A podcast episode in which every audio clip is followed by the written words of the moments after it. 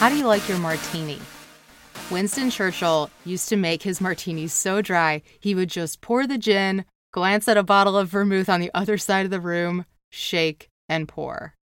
You can tell a lot about somebody from the way they order a drink. This goes for business meetings too.